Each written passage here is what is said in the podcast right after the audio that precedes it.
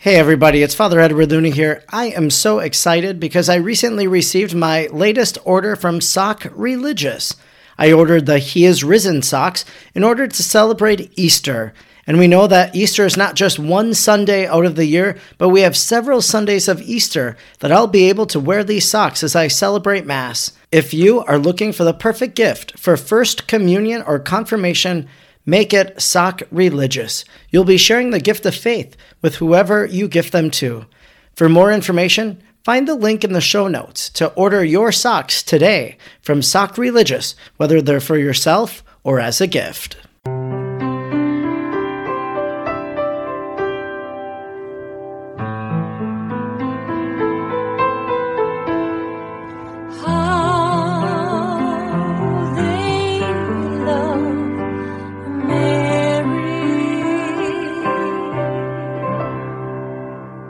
My name is Father Edward Looney, and you're listening to the podcast How They Love Mary, a podcast that I hope will either be the beginning or the deepening of your Marian devotion.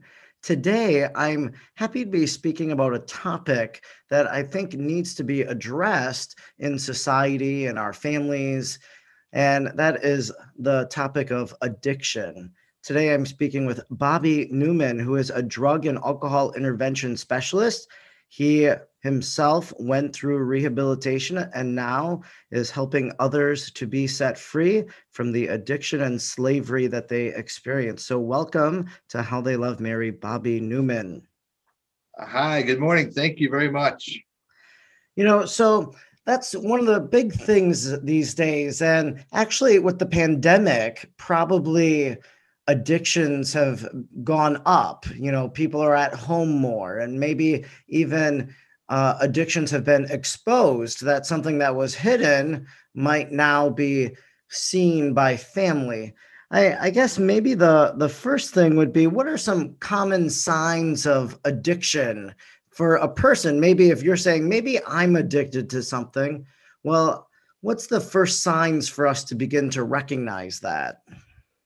Well, you know, usually, um, you know, by the time I get involved, it's uh, been going on for many years, even often decades. Uh, and, you know, and then people still, with the un, of inability to confront the situation, they um, question themselves about whether they're overreacting, et cetera. And I'm, I'm giving you kind of a long answer, but I think it's going to apply because, you know, people often wait till they the person overdoses or they end up in the hospital or some really, really near tragic or often tragic event before they realize, wait a minute, this person's had problems or got a problem. And the truth is, is they started seeing the signs a long time ago. You know, the person starts making bad decisions or they start hanging out with the wrong crowd or they start, you know, items start coming up missing from your house or you know, or the person is, you know, oftentimes living at home and they're not working and they're not contributing and they're basically a big introvert um, and contributing antisocial characteristics. And all those are signs of there's something going on. And, you know, it, and a lot of times when families ask me, um, I don't know how bad he is, or I don't know how what he's addicted to. And, you know, those are important pieces of information, but they're not necessarily, I mean, if you took away um, the drugs, let's just or alcohol, just take it out of the picture completely. Look at the person's behavior. Is that okay? And they'll say no. And I say, okay, then that's this person needs a lifestyle change. They are straying away and we need to get them back on course or we need to, you know, do everything we can to, because it's only going to get worse. So the signs are like, you know, they're going to be making the friends they hang around with, the type of people, uh, their activity, their reaction to you when you're, you know, asking questions or trying to find out what's going on. And there, are a lot of times the person will lash out at you, or items will come up missing. Their their personal appearance will, uh, you know, suffer. Uh, their personal health will suffer. They'll they'll lose friends that they've had for years. They'll stop being involved in the activities that they normally would be. They'll they'll start losing interest in life. So those are just a few. Wow.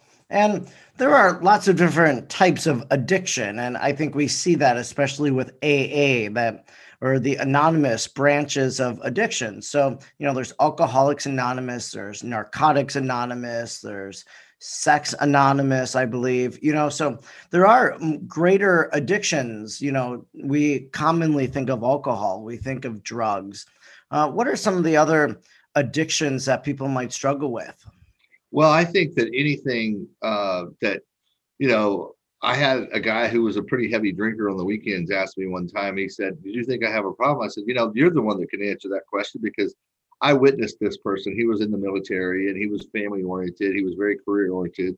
And I said, when you put one thing, you know, this thing in, you know, drugs or, or alcohol or, you know, hanging out with your friends and barbecuing and doing all those things, uh, and then in one hand, and you put, uh, you know, everything else that matters in the other hand, your family, your job, your, you know, your, those, you know, your able to the ability to sustain yourself and your lifestyle and go down the path that you want to go. If you put all those things that matter in one hand, and then these other, you know, addictions in the in the in, in the other hand, then that would indicate that you have a problem. So, you know, again, to answer your question, back to answering your question is like, I've had people that would, you know, addicted to work or addicted to gambling or addicted to, uh, you know we all we all kind of seek to have a, a higher sense of enlightenment and through spirit through spirituality or you know some people are um you know into i don't know mma or uh, physical fitness or or uh you know i mean those could you might not necessarily consider those to be an addiction but uh uh anything that takes away from those things in life that you truly should be paying attention to I hope that answers your question. Yeah, I think so, definitely. And, you know, one of the things is you yourself struggled with addiction. And so you went through rehab. And I guess, could you just share a little bit of your own personal story?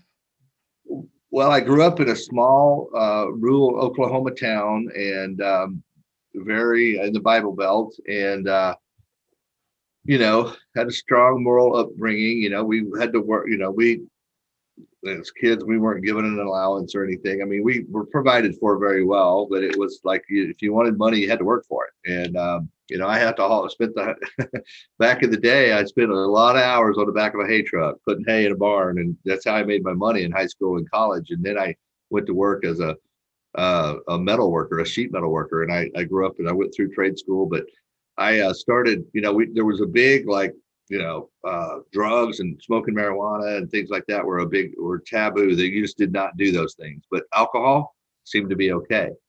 So, in order to fit in and you know, kind of get a false sense of courage and confidence, I you know, we would, you know, it was, it was uh, drinking was okay. So you could, or you know, not necessarily uh, that frowned upon as as the other things were. So I started drinking at probably 14 or 15 years old and you know, it got to be where it's pretty frequent hanging out with my friends. We would go on camping trips or fishing. We'd get somebody to buy some alcohol, and um, and then as I got towards my senior year in high school, I started smoking marijuana. And you know, I'd been told all these things. Well, back when I was younger, you know, in the late '60s, early '70s, uh, you know, LSD was a big, uh, big thing, and there were some kids that got into LSD in our neighborhood where I grew up, and uh, they I, I, think it did some permanent damage to them. And you know, people, my parents would always, if you do drugs, you're going to end up like that kid. And so when I smoked marijuana and I was hanging out with my friends the first time I did it, we we didn't end up like that kid. We actually giggled and had a lot of fun and made, did stupid, silly things. And and so of course we wanted to do it again. And um, that's unfortunately what happens to kids these days. They see their friends doing it, nothing bad happening, so they're more likely to do it again.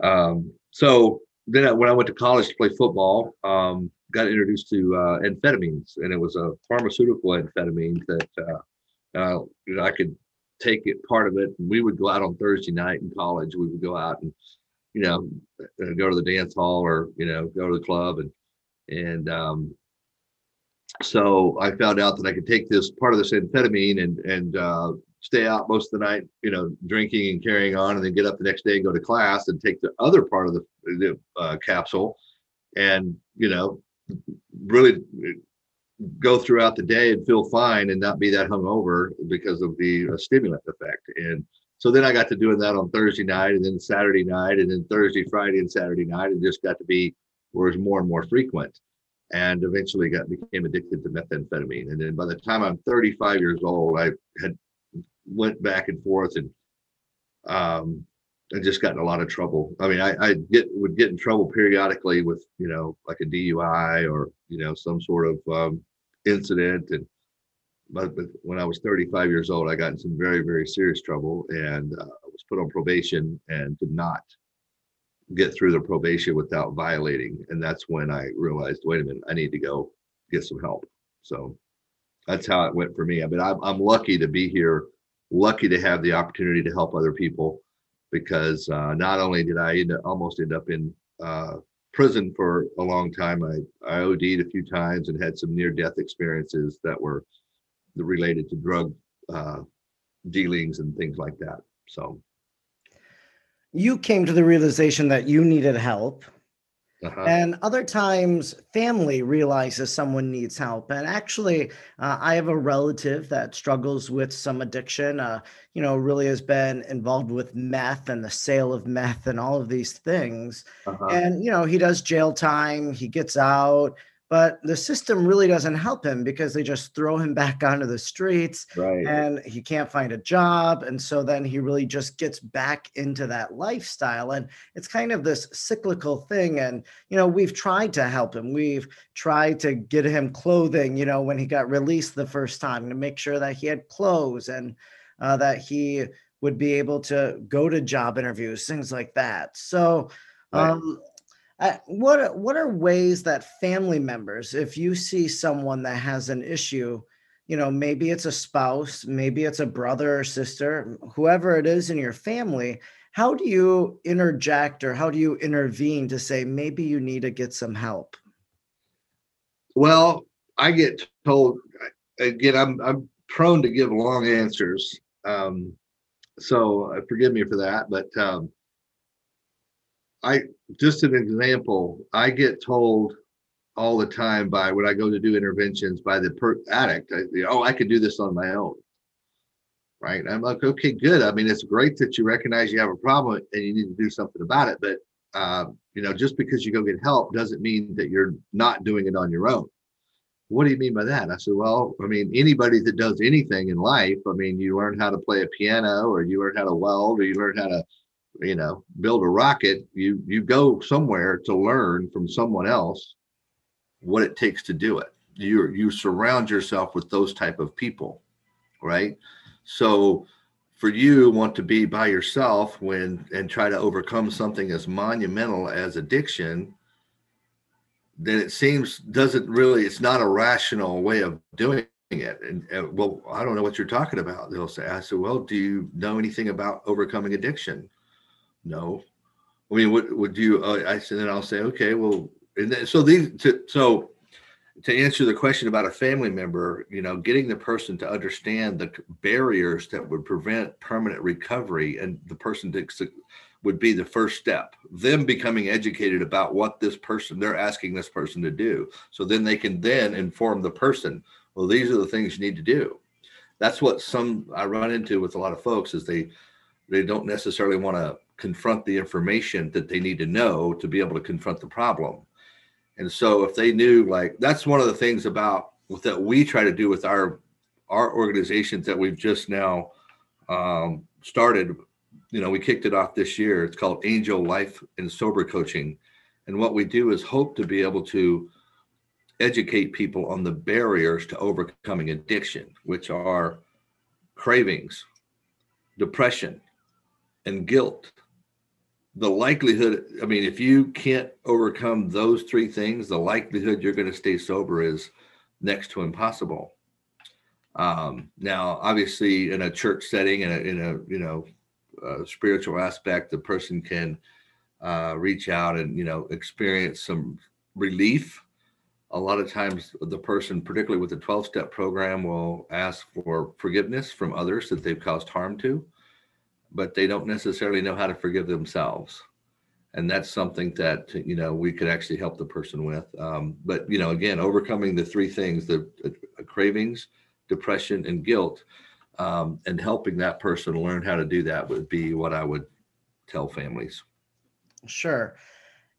and we're talking in a faith perspective as well that Yeah. you know our belief in god the power of jesus and the gospel really can assist people in addressing addiction you know jesus came and he said i have come so that you might have life and that you might have it more abundantly he has come to set prisoners free as um, the prophecy says as he proclaims it in the synagogue so when we're dealing with addiction people are trapped in slavery to something. And so, how have you seen faith kind of uh, help people uh, address the issue of addiction?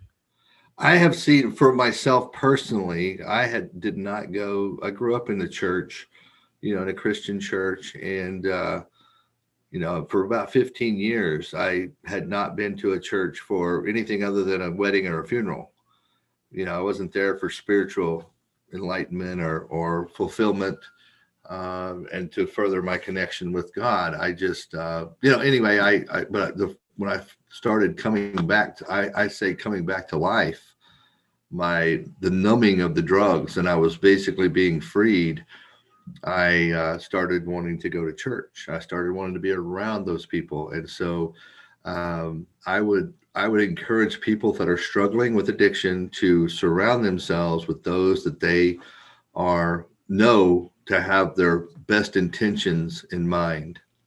And I hope that that answers your question. If it doesn't, please, you know, um, because I would encourage people to, again, go to church, be around, you know, even though it's, it's, it, you, uh, looking back in my own out viewpoint, uh, of being able to, I couldn't even walk in the door because I felt shame and I felt embarrassed and I felt like this is not, you know, I'm, I'm, I'm, um, uh, had, uh, I had, uh, you know, kind of got the idea that I didn't belong there. And so they need to disabuse themselves and need to not, you know, feel that way because that's exactly what that place is for.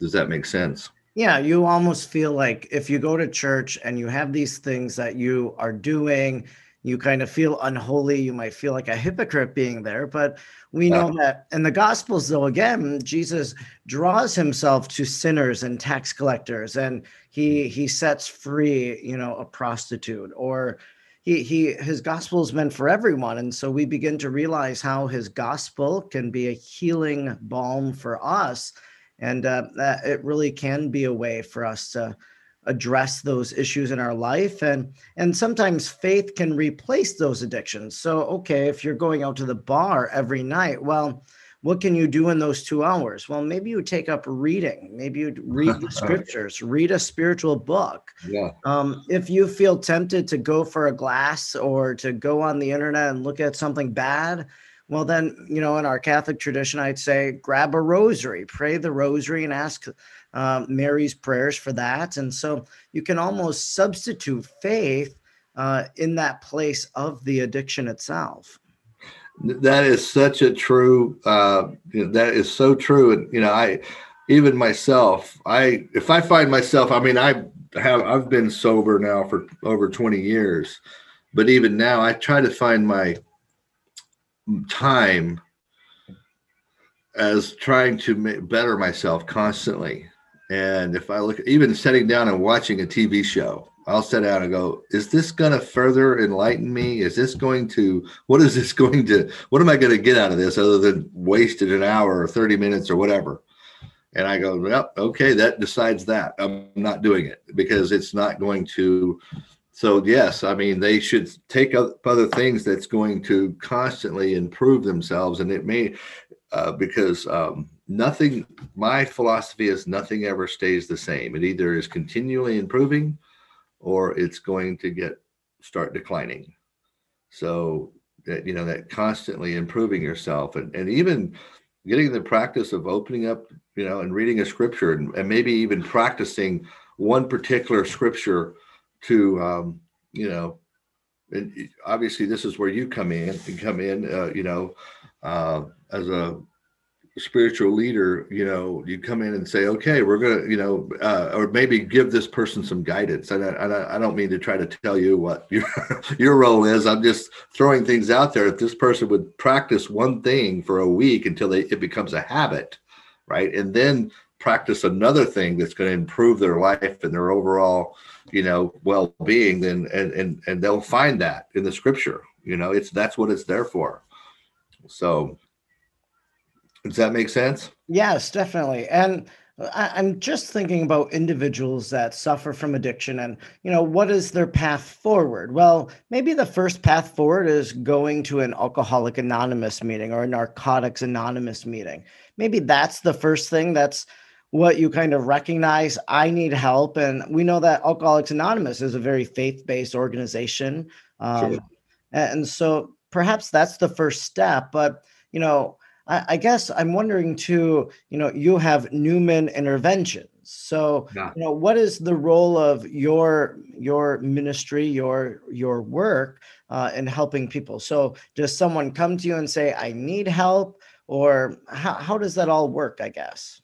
Well, people reach out to us. They'll reach out to us and say, "Hey, I need help," or a family member will call and say, "Hey, my dad or my mother or brother or sister or son or daughter they will call and say i you know my my loved one is struggling and i need help. And so the first thing we would do is find out what type of resources they have to be able to get the person into treatment because usually by the time they're calling me whether it's the addict themselves or you know the family members um, you know it's been going on for quite a while and it's quite pronounced. I mean there, there's the impending doom that's coming like you know some sort of serious consequence um, that's either already happened or is going to happen. And so they call, and so it's usually a matter of like pretty. It's kind of it's pretty much an emergency. So we the first thing we do is we look and see, okay, what kind of resource do, do we have to find you a treatment program? Because we're going to recommend inpatient treatment. Um, it's just that people that are particularly here's a couple ideas 12 step great program got a lot of great friends that, that have you know they follow that but sometimes with the younger people, uh, they don't necessarily have the social skills to um, they don't necessarily have the social skills to uh, you know stand up in a group and, and confront these things and properly communicate and things like that. So they're going to need uh, the ability to even gain those skills so we'll look and see and kind of figure out, well, this is the best path for this person for the long-term sobriety. Um, and we look at their what type of insurance they have or you know any type of other resources. And then we work out from there okay how do we move forward to get the family together to where they can actually confront this person and get their willingness to get help? I actually have i do uh, where i would fly out and work with the family and put together a plan uh, or I have an online course that they can do, or we have some free material too that would help a person learn how to confront their family member effectively. And I don't mean confront like in a negative way. I mean, I'm talking about just dealing with the problem. So um, we have a lot of information that way. So the first thing we do is uh, try to line up a program and what's going to be the best fit for them based on their resources, and then work out to them how with them how to get into that program or get their loved one into that program.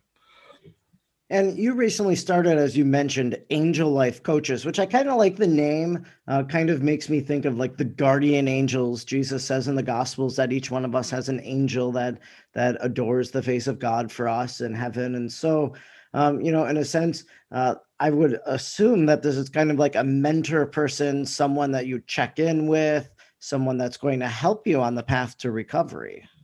Yeah, we do. That's the thing that we've started is we've actually put together a curriculum that would then uh, identify, uh, you know, do an assessment with this person and then figure out what their immediate problems are, what the immediate things that they need to address, you know, and then we work out a plan with them. Okay, because, um, you know, coaching is not counseling. Counseling is looking back and figuring out, okay, how did you get into this situation? And uh, coaching is setting goals and looking forward and so we you know this primarily would be for someone that you know if we would try to work with someone who, uh, you know, said, "Hey, I've got a problem, and um, I've got a job, and I've got three kids, and I can't. I got to have the money." You know, I, we would try to work with someone in that situation, but you normally this is for someone who's gone through a program and now just needs some continual stability to to go ahead and carry out their after treatment plan.